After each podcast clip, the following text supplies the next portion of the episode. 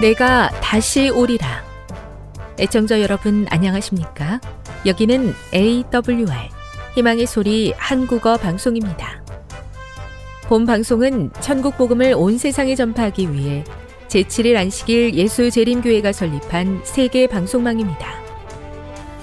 AWR 희망의 소리는 유럽, 라틴 아메리카, 아프리카, 러시아, 아시아의 방송망을 통해 전 세계에 복음을 전파하고 있습니다.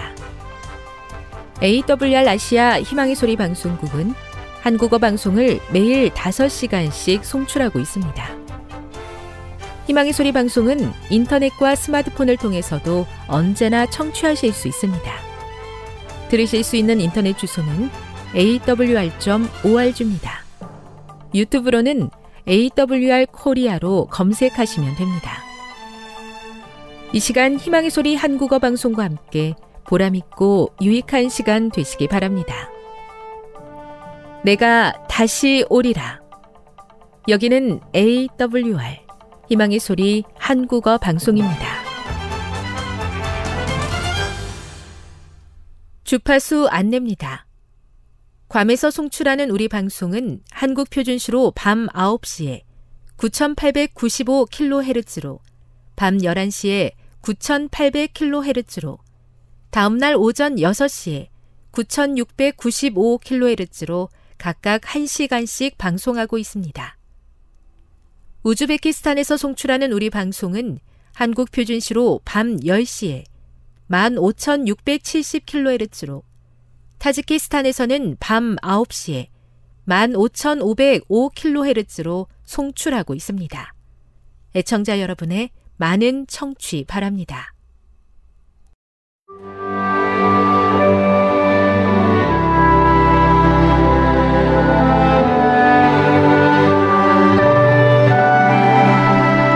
읽어주는 교과 다섯째 날 5월 26일 목요일 야곱이 떠나다 장자권을 얻기 위해 아버지와 형을 속이고 큰아들에게 축복을 주기 위해 준비했던 이삭의 축복을 가로챈 야곱은 어째서인지 외삼촌 라반에게는 소극적으로 행동하며 그를 위해 성실하게 일했다. 야곱은 그가 장인에게 속임을 당했다는 사실을 잘 알고 있었지만 그것을 문제 삼지 않았다. 야곱의 기질을 고려했을 때 이와 같은 소극적인 태도는 이해하기가 어렵다. 야곱은 반항할 수도 있었고 그것이 아니라면 적어도 라반에게 저항하거나 조건을 변경해 달라고 제안할 수도 있었다. 그러나 그렇게 하지 않았다.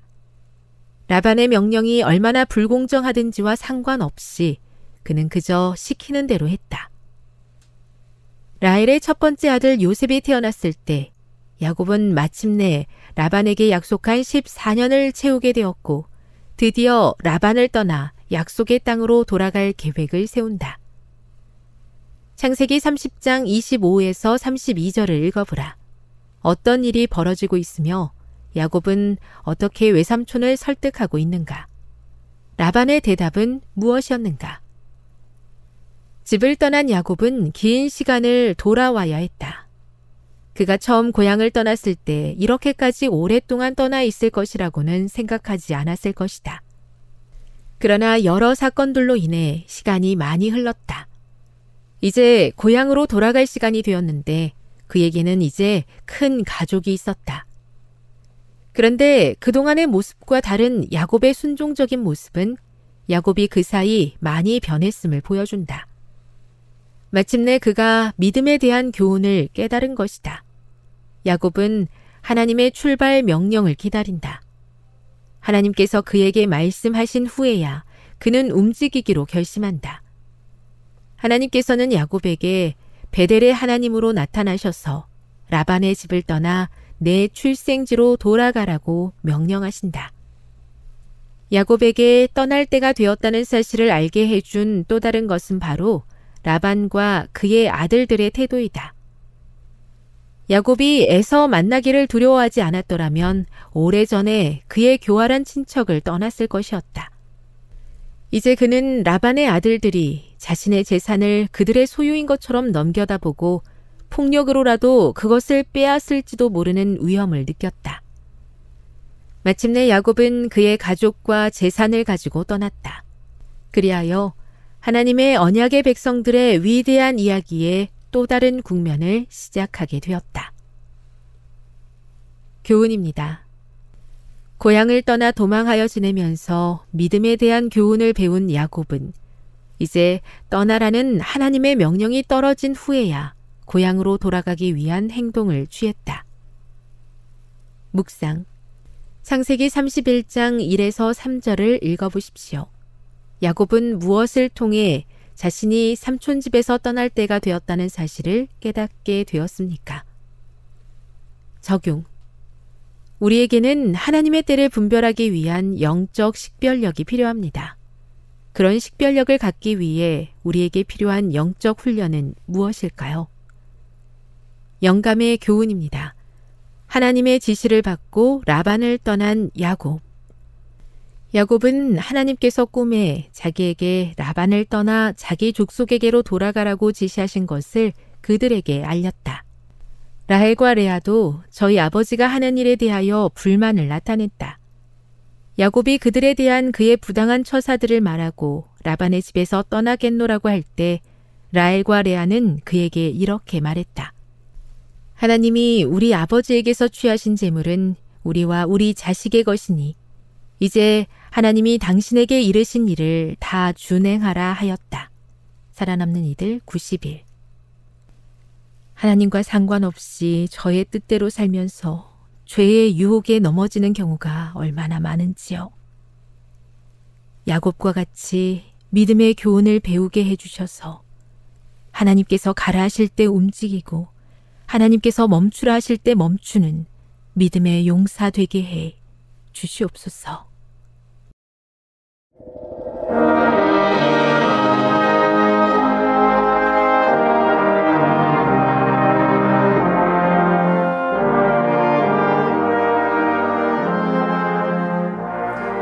자식이 없는 아브라함에게 하나님께서 말씀하십니다. 아브라함아, 하늘의 별을 세봐.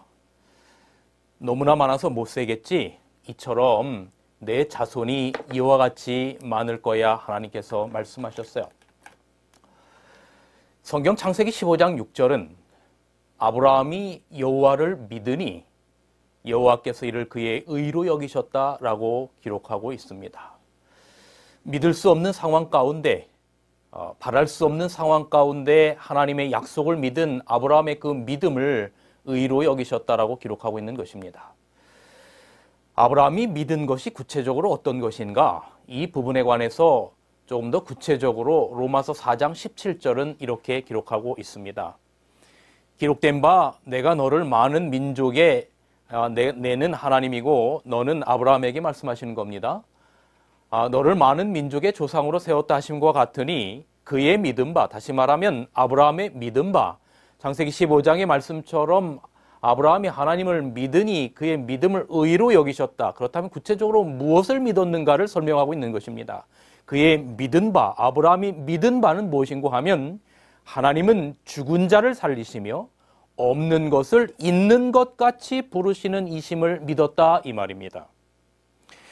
아브라함이 하나님을 믿어서 그의 믿음을 의로 여기셨다. 아브라함이 믿었던 것이 구체적으로 무엇이냐? 로마서 4장 17절은 말하기를 죽은 자를 살리시는 하나님이심을 믿었습니다. 여러분 죽은 자를 살린다는 게 성경적인 용어로 뭡니까? 예, 부활의 하나님을 믿었다라고 하는 것입니다. 그리고 없는 것을 있는 것 같이 부르시는 하나님을 믿었다. 다시 말하면 무에서 유를 창조하시는 분을 믿었다는 거죠. 성경적인 용어로 무에서 유를 있게 하는 걸 뭐라고 말합니까? 네, 바로 창조라고 하는 것입니다. 아브라함이 창조의 하나님을 믿었다는 것입니다. 아브라함이 부활의 하나님, 창조의 하나님을 믿었다는 것입니다. 여러분, 부활과 창조는 전부 다 생명이고 존재와 관련된 이야기인 것입니다. 간단하게 이 아브라함이 믿었던 어, 부활의 하나님에 관련돼서 우리가 잠시 생각해 보겠습니다. 여러분 창세기 22장은 여러분이 잘 아시는 것처럼 아브라함이 이삭을 바치는 어, 이야기가 기록이 되어 있습니다. 어, 이 창세기 22장의 내용 여러분이 이미 잘 알고 계시는 내용이지요. 백세의 아브라함이 얻은 그 아들 독자 이삭을 하나님께서 제물로 바치라고 말씀하십니다. 말할 수 없는 고민과 또 고뇌가 있었겠지요. 성경에는 그 자세한 것들을 다 기록하고 있지 않지만 아브라함은 그 고민과 고뇌 속에서 그의 아들과 함께 하나님께서 예비하신 바로 모리아산으로 가게 됩니다. 그리고 그곳에서 아브라함은 하나님의 말씀에 따라서 그 아들을 잡으려고 하는 이야기가 기록되어 있습니다. 어, 손을 내밀어 칼을 잡고 그 아들을 잡으려고 하더니라고 기록하고 있습니다. 여러분, 아브라함이 흉내만 냈을까요? 아니면 진짜 죽이려고 했을까요? 어, 성경은 이미 아브라함이 그의 아들 이삭을 드렸다라고 기록하고 있습니다. 여러분 여기서 아브라함이 궁금합니다. 아, 그렇다면 하나님께서 나에게 나타나셔서 너의 자손이 하늘의 별처럼 되겠다라고 약속하신 그 약속은 이삭이 죽으면 어찌 되는가? 그 부분에 관해서 히브리서 11장 17절은 이렇게 기록하고 있습니다. 아브라함은 시험을 받을 때에 다시 말하면 창세기 22장의 시험을 받을 때에 믿음으로 이삭을 드릴까가 아니라 여기 뭐라고 기록하고 있는고 하면 과거형으로 드렸으니라고 기록하고 있는 것입니다. 이미 아브라함은 그의 마음 가운데 이삭을 칼로 찌른 것입니다. 제물로 드린 것입니다. 그런 약속을 받은 자로 돼 그 외아들을 드렸다라고 기록하고 있어요. 그에게 이미 말씀하시기를 내 자손이라 칭할 자는 이삭으로 말미암으리라 하셨으니 그의 마음 가운데 궁금증이 드는 거죠. 하나님께서 이 아들을 드리라고 해서 드리기는 하는데 아니 그러면 하나님께서 약속하신 내 자손이 하늘의 별처럼 이 이삭으로 말미암아 넘쳐나리라라고 하는 그 약속은 어찌 될 것인가? 라고 하는 것을 생각하다가 히브리서 11장 19절은 놀라운 이야기를 하는 것입니다. 그가 하나님이 능히 이삭을 죽은 자 가운데서 다시 살리실 줄로 생각한지라라고 기록하고 있어요. 비유컨대 그를 죽은 자 가운데서 도로 받은 것이라라고 기록하고 있습니다. 여러분 아브라함이 죽은 자가 일어나는 것을 그때까지 본 기, 일이 없어요. 성경에 그런 기록이 없습니다. 죽은 자가 부활하는 것을 경험한 적이 아브라함은 없어요. 그래서 로마서 4장 18절은 바랄 수 없는 중에 믿은 믿음이라고 기록하고 있어요. 아브라함이 죽은 자가 살아난 것을 본 적도 없고 아내는 경수가 끊어졌고 자기도 백세의 그러한 나이에 얻은 그 아들 그런데 그 아들을 그가 이미 그의 마음 가운데 드렸던 거죠. 그러면서 그의 마음 가운데 믿은 믿음은 무엇인가 하면 아브라 이 이삭이 죽어도 다시 부활할 것을 믿은 것입니다. 왜냐하면 부활의 하나님을 믿은 거예요. 이 믿음을 그에게 의로 여기셨다는 것입니다. 아브라함의 부활의 하나님을 믿은 그 믿음을 아브라함의 의로 여기셨다 그 이야기입니다. 그런데 여러분 놀라운 것은 우리도 이런 아브라함처럼 부활의 신앙을 믿으면 그 믿음을 의로 여기시겠다 기록하고 있어요. 로마서 4장 22절 그러므로 그것이 그에게 의로 여겨졌느니라 그에게 의로 여겨졌다 기록된 것은 아브라함만을 위한 것이 아니요 의로 여기심을 받을 누구도 위함이니 우리도 위함이니 곧 예수 우리 주를 죽은 자 가운데서 살리신 이를 믿는 자 아니라 그랬습니다. 아브라함이 부활의 신앙을 가진 것처럼 우리도 예수 그리스도 안에서 죽어도 다시 부활할 수 있다라고 하는 것을 믿는 그 믿음을 의로 여기시겠다. 아브라함만 아니도 아니고 우리도 그것을 믿으면 그 믿음을 의로 여기시겠다 기록한 것입니다. 여러분 여러분과 저도 이 아브라함 부활, 이 아브라함의 부활의 믿음이 있기를 간절히 바랍니다. 부활의 신앙이 있기를 간절히 바랍니다. 제가 이 문제만을 떼어서 바로 어, 다음 여섯 번째 시간에 따로 말씀을 드리겠습니다. 이제 오늘 제가 구체적으로 드릴 말씀은 아브라함이 믿어서 의로 여김을 받은 그 믿음의 두 번째는 없는 것을 있는 것으로 만드시는 창조의 하나님을 믿었다는 것입니다. 아브라함이 믿어 의로 여기심을 받은 그 믿음은 창조주 하나님을 믿은 것입니다. 하나님이 우리의 생명을 만드신 분이라고 하는 것을 믿는 믿음이지요. 그런데 이 믿음이 여러분 왜 중요한고 하면 하나님께서 우리를 창조하셨다라고 하는 이 창조의 신앙 가운데 정말로 우리에게 진정한 쉼이 있어요. 여러분 우리는 때때로 정말 살아있다는 것 자체가 너무나 부담일 때가 많아요. 물건도 쓸모가 없으면 팔리지 않아요. 마치 우리가 이 세상에 쓸모없는 존재가 된 것 같을 때 우리는 삶의 의미를 잃어버리고 말아요. 왜 사는 게 이렇게 피곤해요, 여러분?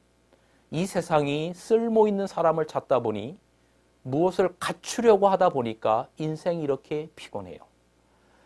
심지어는 가장 가깝다는 부부도 어떻습니까? 제가 아는 어느 분이 정말로 열심히 열심히 사는 분이 있었어요. 공사장에서 건축 일을 하면서 평생을 그렇게 살아왔어요. 그 일을 하면서 자식을 가르치고 또 그렇게 가정을 꾸리면서 살았어요. 그런데 그가 50대 초반의 어느 날, 이날도 공사 현장에서 일을 하다가 뭐 너무나 안타깝게도 떨어져서 하반신 마비가 되었어요. 집에 몸져 누워 있는 시간들이 길어지면 길어질수록 이 가장의 마음 가운데는 가족들의 눈치가 보이기 시작해요. 내가 쓸모없는 사람은 아닌가라고 하는 생각이 드는 거죠. 여러분, 인간은 가치 있게 되려고 노력하고 쓸모 있는 존재가 되기 위하여 노력하고 무언가를 이루기 위하여 노력할 때 하나님은 살라라고 말씀하셔요. 에스겔 16장에는 피투성이가 된 존재를 향하여 살라라고 말씀하시는 거예요. 피투성이라도 살라, 피투성이라도 살라라고 말씀하십니다. 요한복음 12장 50절에는 나는 아버지의 명령이 영생인 줄 아노라라고 기록하고 있어요. 하나님께서 예수님을 이 땅에 보내시고 말씀하신 명령이 이 땅에 쉬지 못하는 존재들에 대하여 영원한 생명, 영생이 하나님의 뜻임을 그렇게 말씀하고 있는 거예요. 자식이 쉬지 못하면 여러분 부모는 쉬지 못합니다. 왜 예수님이 땅에 오셔서 그렇게 쉬지 못하고 다니셨어요? 자식이 쉬지 못하는 거예요. 죄로 인해서 쉬지 못하는 거예요. 그래서 자식 쉬게 하시려고 예수님이 땅에 오셔서 그렇게 정신없이 다니셨어요. 그리고 말씀하시기를 수고하고 무거운 짐진 자들아 다 내게로 오라 내가 너희를 쉬게 하리라 말씀하셨어요. 어, 여러분 자식이 부모 집에 가면 마음이 놓여요. 시집간 딸이 시집에 가면 인생이 힘들 때 누구를 생각해요? 네, 친정 엄마를 생각해요. 특별히 딸이 어, 시집 가서 아이 날때그 인생의 최고의 고통을 느낄 때 그 고통의 순간에 그 고통의 짐을 누구 앞에 내려놓고 싶어요? 친정 어머니 앞에 짐을 내려놓고 싶어요. 왜 그래요? 자기를 존재케 한 자기에게 생명을 준 그 엄마, 그 어머니 앞에서 죽음과도 같은 하늘이 무너지는 산고를 치를 때 그곳에서 쉼을 느끼는 거예요. 그리고 엄마, 내가 엄마 때문에 이 정말 죽을 고생을 하네. 엄마 왜 나를 딸로 낳아서? 엄마는 말하죠. 그래, 맞다, 맞다. 그래, 엄마 때문이다. 그리고 다른 엄마한테 말하는 거예요. 엄마, 나 낳을 때도 이렇게 아팠어. 존재케 한 부모 앞에서 진정한 쉼의 대화가 있고 진정한 평안을 누리는 거예요. 생명의 존재자 앞에서 진정한 쉼이 있는 거예요. 여러분 자기의 존재에 대하여 책임지게 할 분은 존재를 있게 하신 어머니밖에 없어요. 가치 있게 되려는 부담을 내려놓으니 친정 어머니 앞에서 삶이 가벼워지는 거예요. 거기에 진정한 안식이 있어요. 생명을 존재케 한 어머니 앞에서 말이죠. 수고하고 무거운 짐진 자들아 다 내게로 오라. 내가 너희를 쉬게 하리라. 이렇게 말할 분은 우리를 존재케 하시고 우리에게 생명을 부여하신 하나님밖에 없어요. 내 존재에 관하여 전적으로 있는 그대로 책임을 지실 분은 우리를 창조하신 창조주 하나님 그 한 분밖에 없어요. 아브라함이 하나님이 우리의 그런 창조주라고 하는 것을 믿은 거예요. 그 믿음을 그 아브라함의 의로 여기셨다 그 말입니다. 그런데 여러분 하나님이 우리를 창조하셨다라고 하는 하나님이 우리의 창조주라고 하는 아주 강력한 표시가 성경에 있음을 아십니까? 우리가 사생아가 아니고 우리의 생명을 존재케 한 하나님이 창조주 하나님이 우리에게 계시다라고 하는 강력한 표시가 성경에 있는데 그날이 바로 안식일이에요. 창세기 1장에 하나님께서 천지 창조를 하시지요. 그리고 창세기 2장 1절로 3절에 이렇게 기록하고 있습니다. 천지와 만물이 다 이루니라 하나님이 지으시던 일이 일곱째 날이 이를 때에 마치니 여섯째 날까지 이제 마지막 아담과 하와를 다 창조하시고 이제 하나님이 창조하신 그 모든 일이 일곱째 날이 이를 때에 마치니 그 지으시던 일이 다음으로 일곱째 날에 안식하시니라 하나님이 일곱째 날을 복주사 그날을 거룩하게 거룩이라고 하는 아시는 것처럼 여러분이 구별되다라고 하는 거죠. 그날을 구별하고 복주셨으니 이는 하나님이 그 창조하시며 만드시던 모든 일을 마치고 이 날에 안식 쉬셨음이라라고 기록하고 있습니다. 여러분 저는 안식일을 이렇게 설명하기를 좋아합니다. 마치 제가 어릴 적에 어, 제 고향 시골에서 정말 제 지금도 제 머릿속에 잊지 못하는 어떤 한 날이 있었는데 그 날은 바로 온 가족들이 다 그 당시에는 자연농원이라고 했죠. 지금 에버랜드에 놀러 가는 날이었어요. 얼마나 기쁘고 행복했는지 그때의 그 즐거움, 그 어릴 적에 그 어, 우리 부모님들과 가족들과 함께 갔던 그 추억이 지금도 제 마음 가운데 남아 있습니다. 제가 아이들을 이제 뭐 저희 아이들도 이제 거의 다 성장을 했습니다만 아이들을 키우면서도 그때를 생각하면서 뭐 에버랜드를 아주 많이 갔죠. 근데 여러분 한번 우리가 이런 것을 생각해 봅시다. 이제 에버랜드를 그 당시에 자연농원을 어, 이제 아주 빈 공터에서 뭐 완전히 빈 농지 뭐 산 그런 거 아니었겠습니까?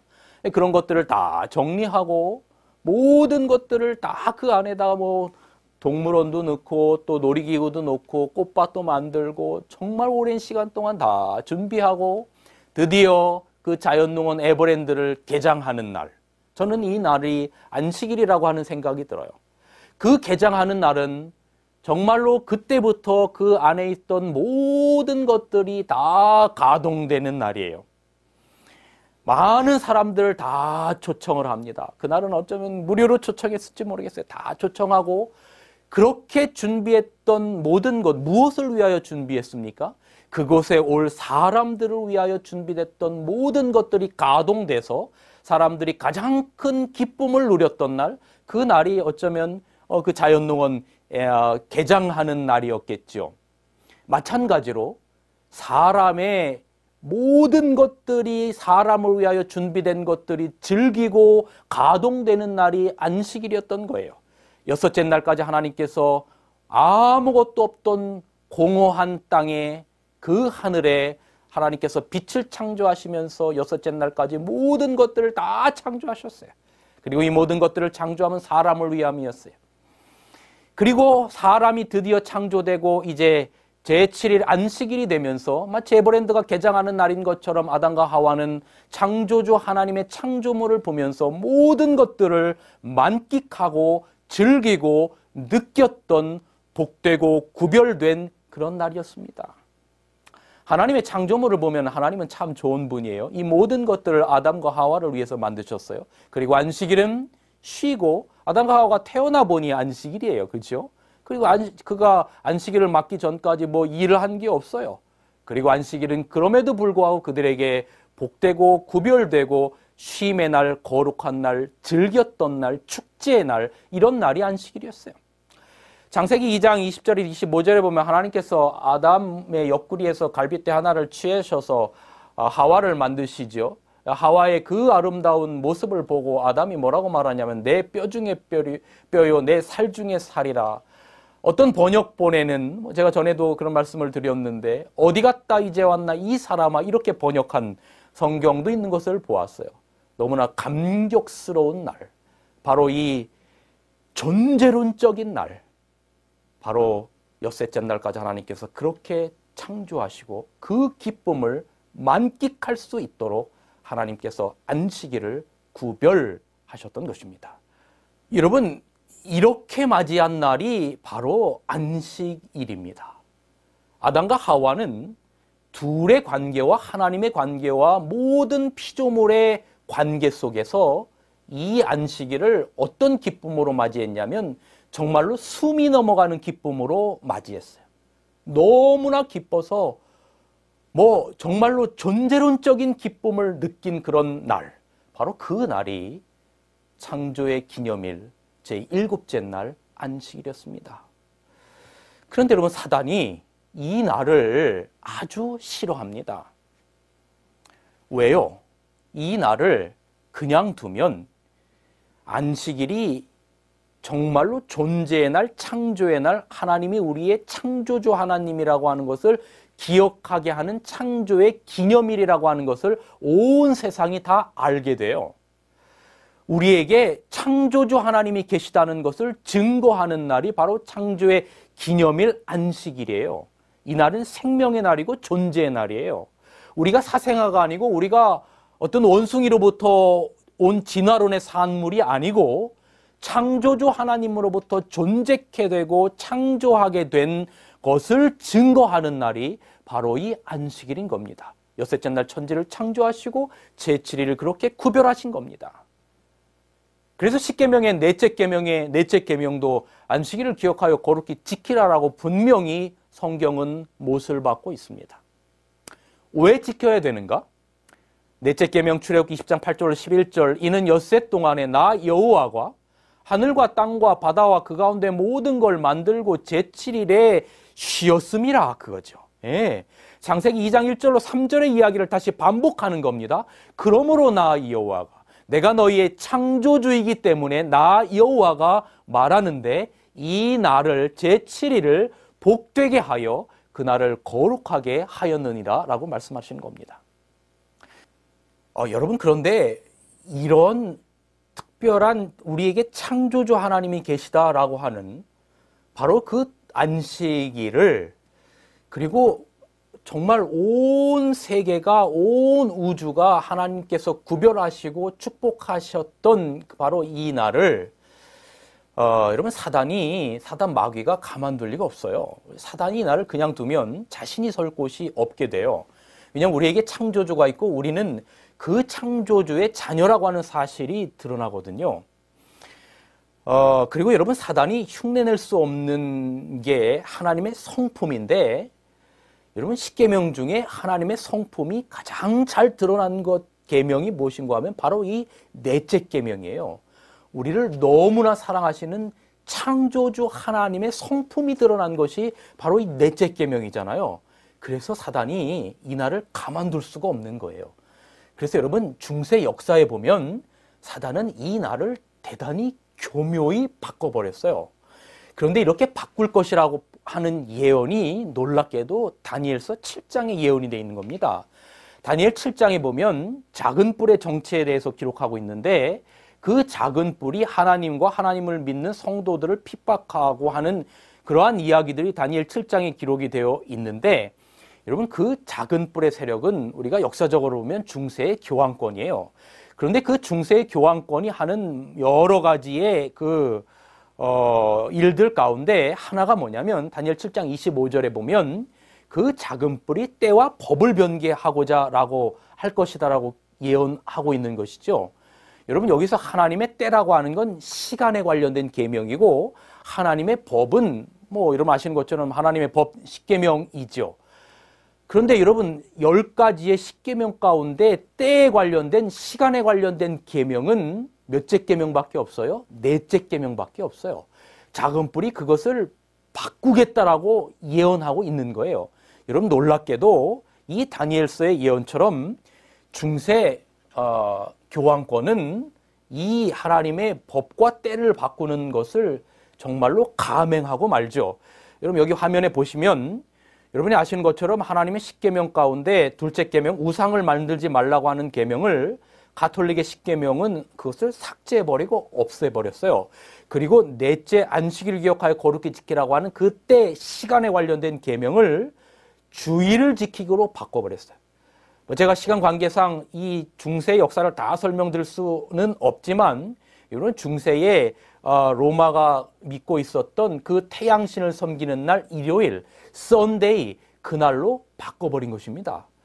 그리고 여기 또 가톨릭 사전에 보면 이렇게 기록하고 있어요. 여러분 여기 자막 보시기 바랍니다. 가톨릭 교회는 안식일을 일주일 중 일곱째 날인 토요일에서 첫째 날인 일요일로 변경한 후에 십계명의 셋째 계명을 고쳐 일요일을 주일로 지키라고 명하였다라고 그렇게 기록하고 있죠.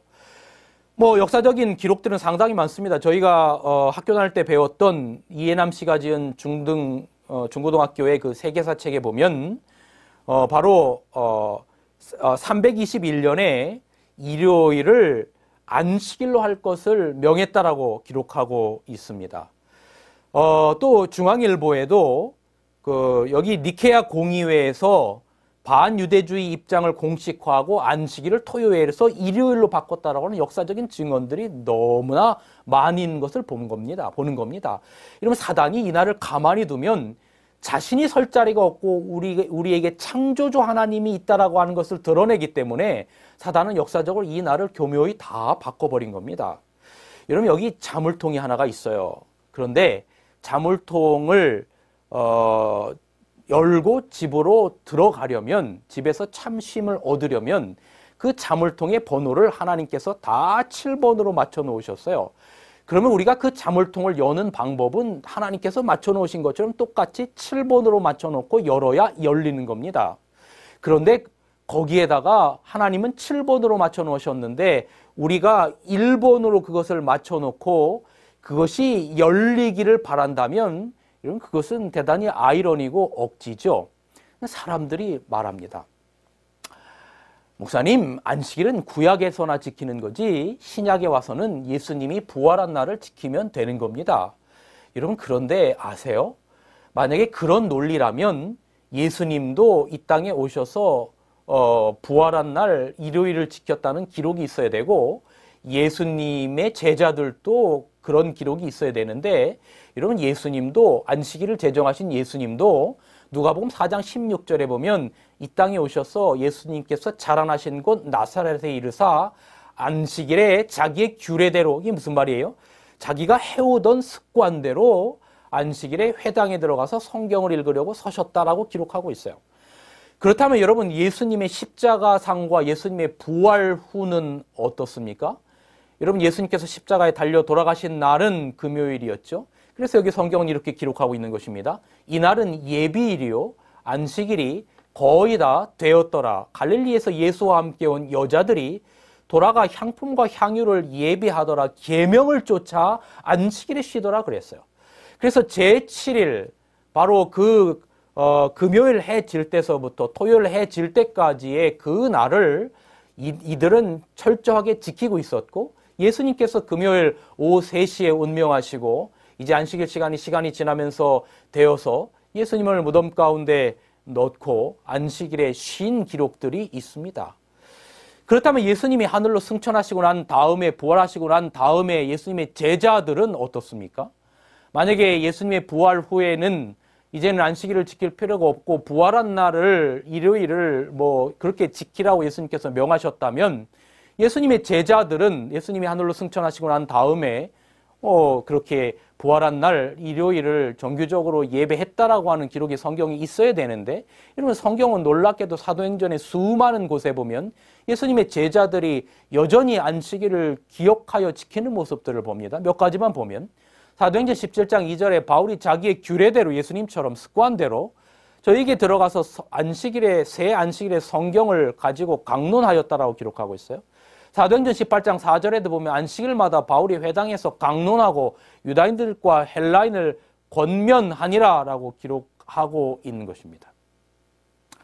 만일 부활한 날이 일요일이기 때문에 그날을 지켜야 한다면 1년에 한 번만 기념하면 되지 부활한 날이 일요일이기 때문에 매주 일요일을 예배해야 된다라고 하는 것은 어 이건 논리적으로 상당히 문제가 있어요. 여러분 제가 하나 예를 들어보겠습니다. 1945년 8월 15일 무슨 날입니까? 우리나라의 광복절입니다.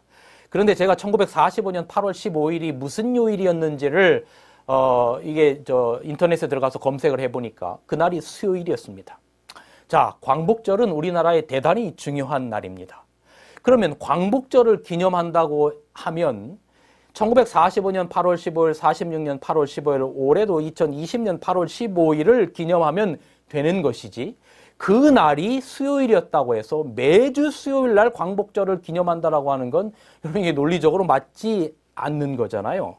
마찬가지로 부활도 마찬가지예요. 예수님이 부활한 날이 일요일이라고 해서 매주 일요일을 부활한 날로 기념한다라고 하는 것은 여러분 이것은 마치 1945년 8월 15일이 수요일이기 때문에 매주 수요일 날을 어, 광복절로 기념한다라고 하는 것과 같은 논리죠. 아, 그러나 우리가 창조의 기념일인 제7일을 매주 기억하는 것은 그것이 바로 일주일의 기원이 창조 주간 밖에는 없는 것입니다. 이러 한번 보세요. 1년은 지구가 태양을 한 바퀴 도는 게 1년이고 한 달은 달이 지구를 한 바퀴 도는 게한 아, 달이지요. 그 다음에 1일은 지구가 하루를 지구가 자전하는 게 1일이잖아요. 한 바퀴 자전하는 게. 그렇다면 여러분 일주일의 근원은 어디에 있습니까? 일주일의 근원은 태양계에서 설명을 할 수가 없어요. 이것은 창세기 1장의 창조의 주관으로밖에 설명을 할 수 없는 겁니다.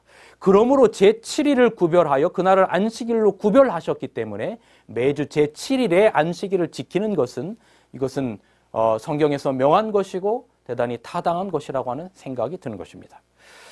그렇다면 이런 궁금증을 가질 수 있습니다. 아니, 목사님, 그렇다면 기독교의 부활한 날이라고 하는 건 대단히 대단히 중요한데, 그럼 부활을 무엇으로 기념합니까? 여러분 성경에 부활을 기념하는 게 있습니다. 그게 바로 침례입니다. 로마서 6장 3절에 보면 이렇게 기록하고 있습니다. 3절서부터 쭉 보면 무릇 그리스도 예수와 합하여 침례를 받은 우리는 그의 죽으심과 합하여 침례를 받은 줄 알지 못하느뇨?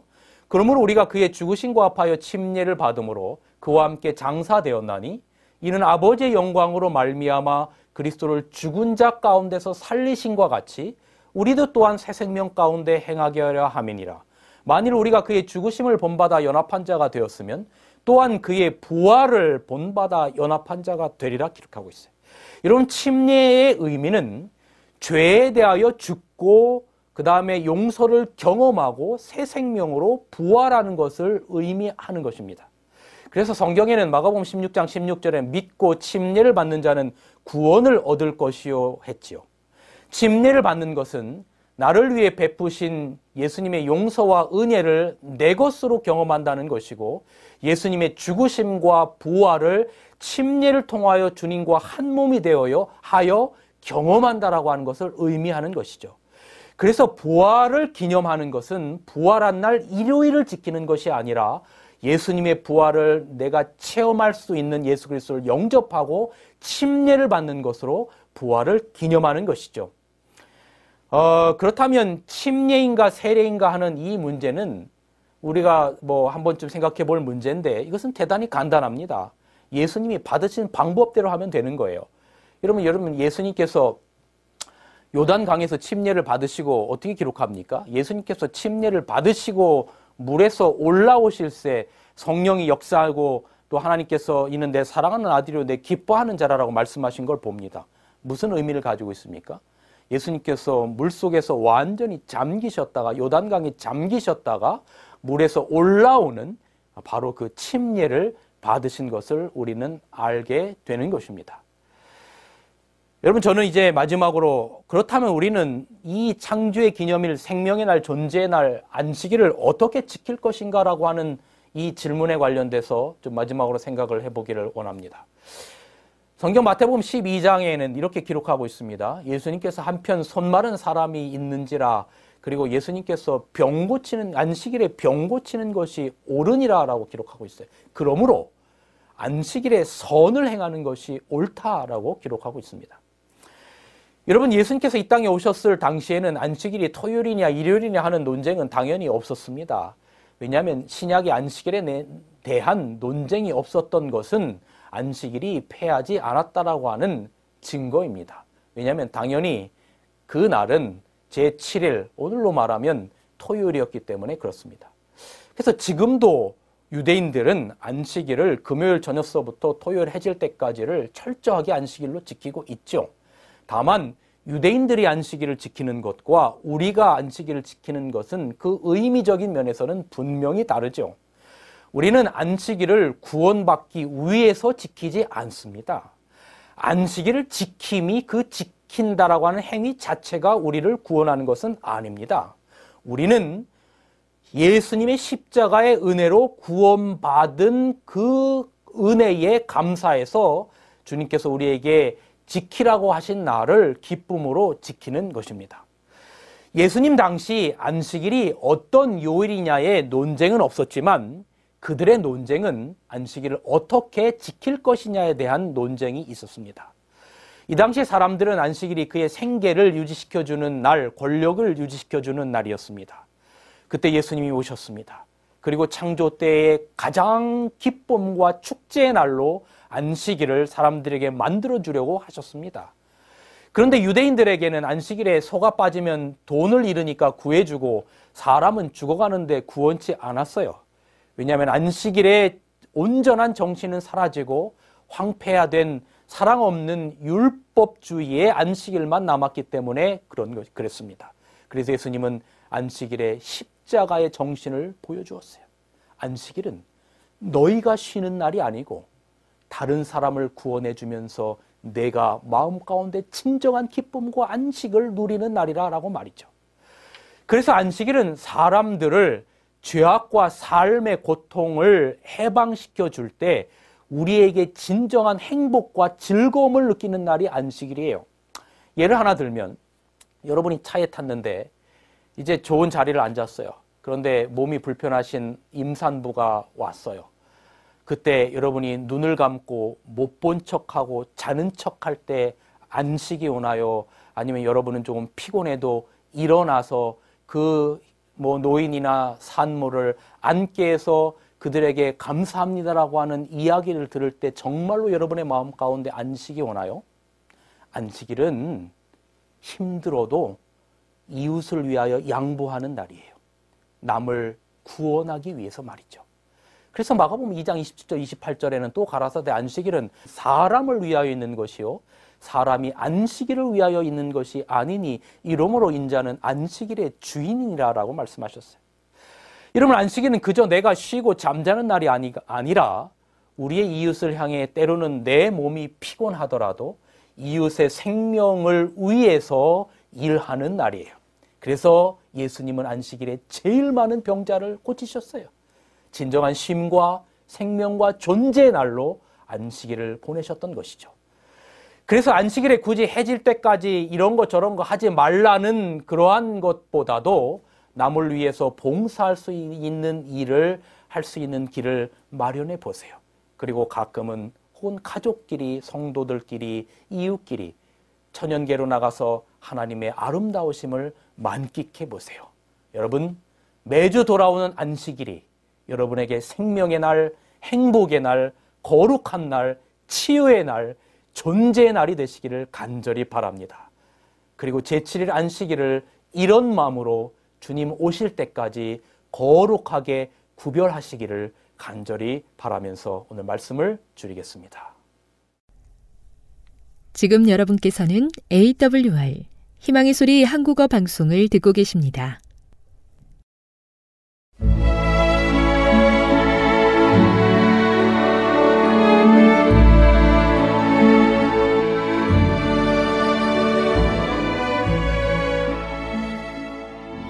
애청자 여러분 안녕하십니까?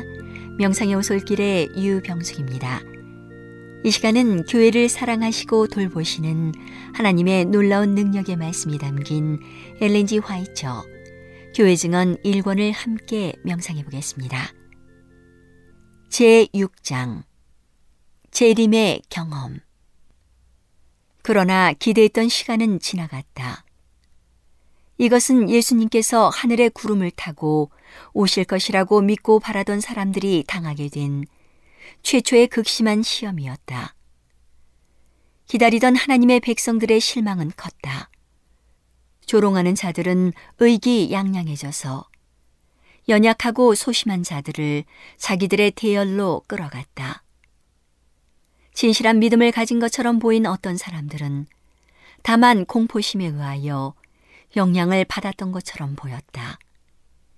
이제 시간이 지나가자 그들의 용기는 회복되었다.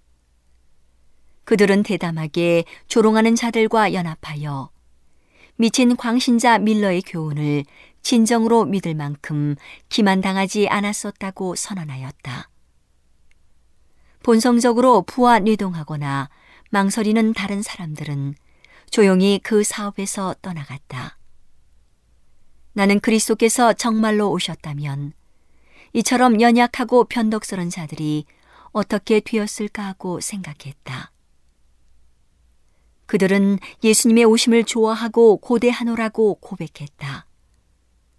그러나 그분께서 나타나지 않게 되자 그들은 크게 안도하는 것 같았고 부주의한 상태와 진실한 신앙을 등한히 하는 상태로 되돌아갔다. 우리는 난처해지고 실망 가운데 빠졌다. 그러나 우리의 믿음을 버리지는 않았다. 많은 사람들은 예수님의 오심이 지체되지 않을 것이라는 소망을 여전히 굳게 붙잡았다. 주님의 말씀은 분명하여 결코 허지로 돌아갈 수 없다. 우리는 의무를 다하고 귀중한 믿음을 실천했음을 느꼈다. 우리는 실망했으나 낙담하지는 않았다. 시대의 징조는 만물의 마지막에 가까웠음을 나타내고 있었다. 우리는 언제든지 주님의 오심을 위하여 준비하는 일에 깨어 있고 우리 자신을 굳게 해야 한다. 우리는 믿음과 소망으로 기다리고 우리의 빛을 세상의 흑암에 비추기 위한 교훈과 격려와 위로를 얻기 위하여 스스로 모이는 일을 등한히 해서는 안 된다. 시간의 계산은 너무도 단순하고 쉽기 때문에 어린아이들도 이해할 수 있었다. 에스라 7장의 근거를 둔 기원전 457년에 내린 바사왕의 칙령의 때부터 계산하면 다니엘 8장 14절의 2300년은 1843년에 끝나게 된다. 그러므로 우리는 그의 연말 안에 주님께서 오실 것으로 보았다. 그 해가 다 지나가도 구주께서 오시지 않음을 보고 우리는 크게 실망했다. 칙령이 기원전 457년 초에 내리지 않았으면 2300년이 1843년 말에 끝나지 않을 것이라는 사실을 처음에는 깨닫지 못하였다.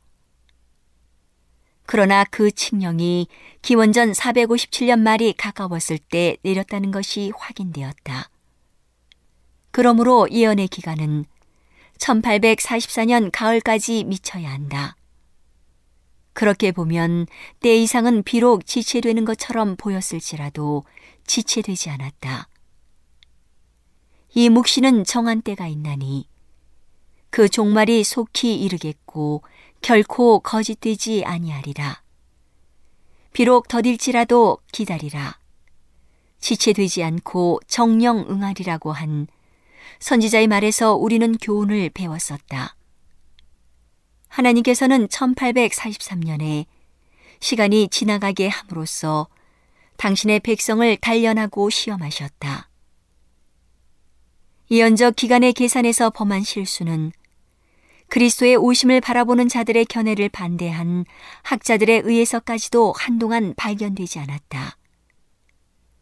비록 학자들이 그 기간에 있을 사건에 관하여 밀러 씨를 반박했을지라도 그들은 그가 시간상 계산에 있어서는 옳았다고 주장하였다. 그러나 그들과 기다리고 있던 하나님의 백성들은 시간의 문제에 있어서 공통적인 실수를 범하였다.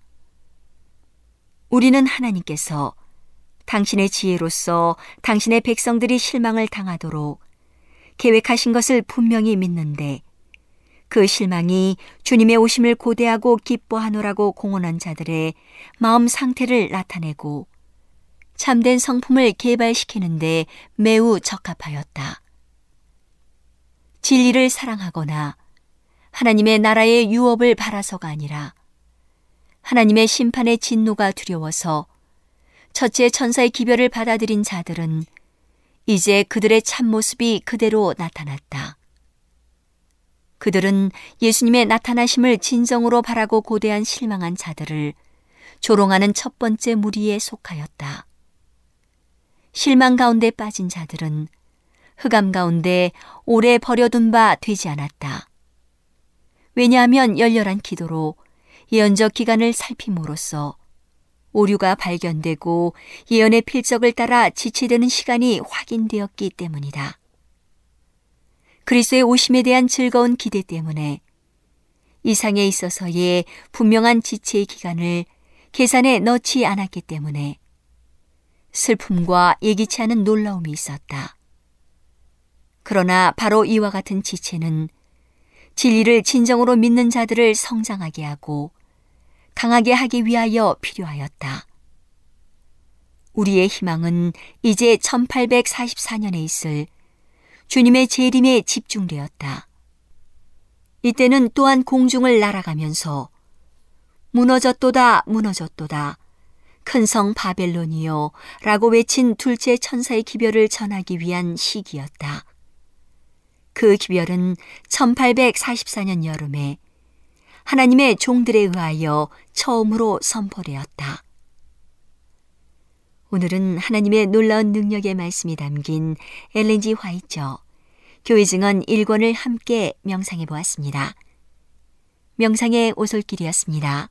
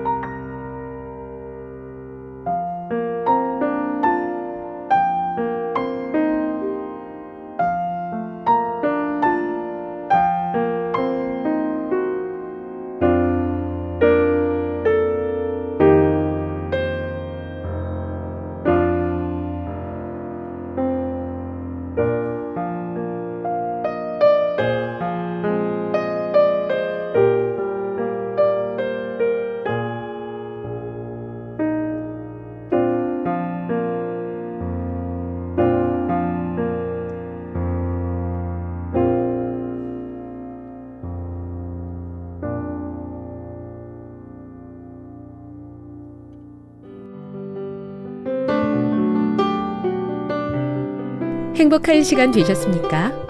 지금까지 여러분께서는 AWR 희망의 소리 한국어 방송을 청취하셨습니다. 방송을 청취하시고 문의를 원하시는 분은 우편번호 02461 대한민국 서울시 동대문구 이문로 1길 11 희망의 소리 방송부 앞으로 편지나 엽서를 보내주시거나 지역번호 02-3299-5296에서 8번으로 전화 주시기 바랍니다.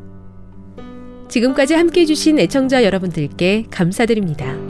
애청자 여러분, 다음 이 시간까지 하나님 안에서 늘 평안하십시오. 감사합니다. 내가 다시 오리라. 여기는 AWR 희망의 소리 한국어 방송입니다.